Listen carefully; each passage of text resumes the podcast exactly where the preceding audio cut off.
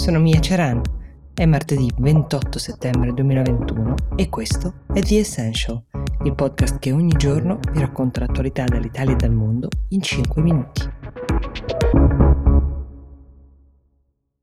Ve l'avevo promesso, non si può oggi non partire dalle elezioni tedesche, anzi non si può non dedicare a una piccola analisi tutta la puntata di questo podcast, perché la situazione è tutt'altro che netta, però riguarda non soltanto i cittadini tedeschi, riguarda anche noi, l'Europa intera, perché stiamo pur sempre parlando della più potente e robusta economia del continente, le cui scelte politiche condizionano ovviamente anche gli altri paesi. Cerchiamo di fare un po' di chiarezza allora. Nel mero conteggio dei voti si può dire che abbia vinto con una maggioranza piuttosto risicata l'SPD, il partito socialdemocratico di centrosinistra. È un partito guidato da Olaf Scholz, che è stato già ministro delle finanze nel governo di Angela Merkel. C'è stato un serratissimo testa a testa con la CDU, il partito invece di Angela Merkel, quello cristiano conservatore, che però a questo giro era guidato dal suo erede, cioè Armin Laschet. Pare adesso che stia per iniziare un circo politico, potremmo definirlo così, che potrebbe durare settimane o addirittura mesi. Perché? Perché c'è da formare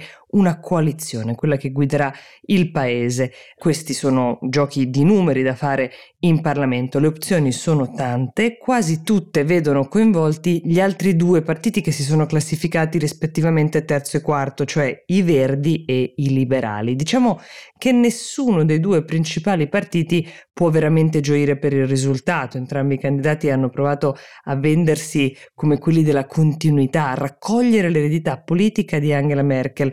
Laschet perché era il candidato del partito, dello stesso partito della cancelliera, e Olaf Scholz perché, pur provenendo da tutt'altra area politica, ne è stato appunto ministro delle finanze.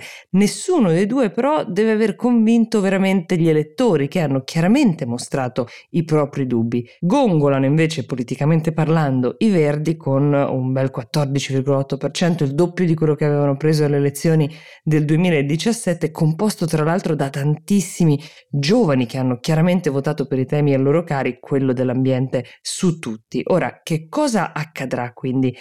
Intanto che mentre si decide quale coalizione guiderà il paese, la reggente resta Angela Merkel, cosa di cui i tedeschi non sembrano poi dispiacersi.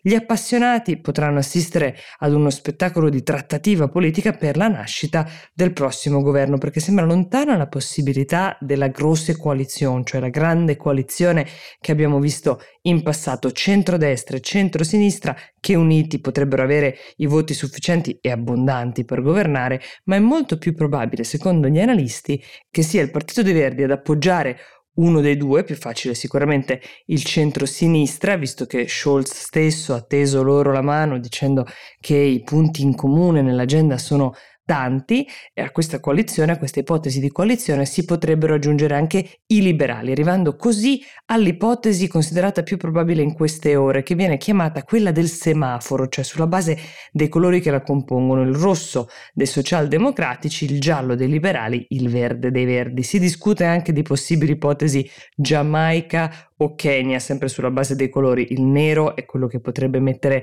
la CDU in questi casi, abbinata appunto ad altre formazioni. Ecco, la CDU non esce per niente bene, è il peggior risultato nei 70 anni in cui ha tenuto le redini del paese, quasi 1 milione di voti bruciati nonostante l'amore dei tedeschi per la Merkel. Ora è chiaro, l'amore era principalmente per la cancelliera e non tanto per il partito.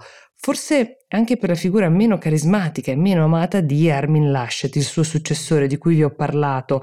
Lui stesso in un discorso a tarda notte ieri ha ammesso: era chiaro che senza avere il vantaggio di giocare in casa, da intendersi senza il candidato al governo, sarebbe stata una campagna aperta, tosta e sul filo del rasoio. Inutile dire che non siamo contenti del risultato.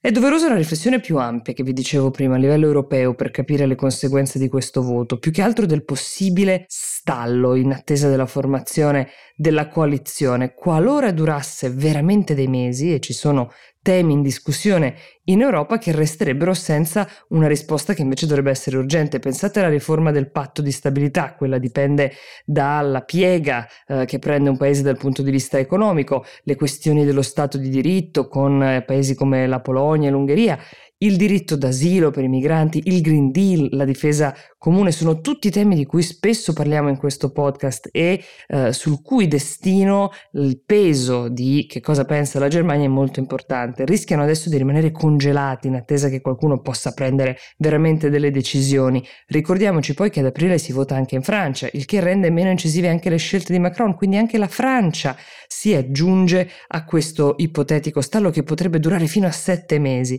Se dovessero esserci ad esempio liberali al governo in Germania, molte politiche economiche potrebbero cambiare, la loro linea ad esempio è sempre stata di rigorismo estremo, questo condiziona tutte le scelte a livello europeo. Pensate a quando abbiamo discusso tanto del famoso recovery plan, senza il placet della Merkel per quell'atto di generosità, chiamiamola economica, secondo molti ovviamente necessaria, sarebbe stato difficile immaginare quegli aiuti e quei sostegni in quella portata. Ecco, avremo modo anche nelle prossime puntate di analizzare le conseguenze di questo voto anche a livello di politica internazionale, pensiamo al dialogo con gli Stati Uniti o al tema commerciale nella partita con la Cina. Per oggi mi fermo qui, vi auguro una buona giornata e vi do appuntamento a domani.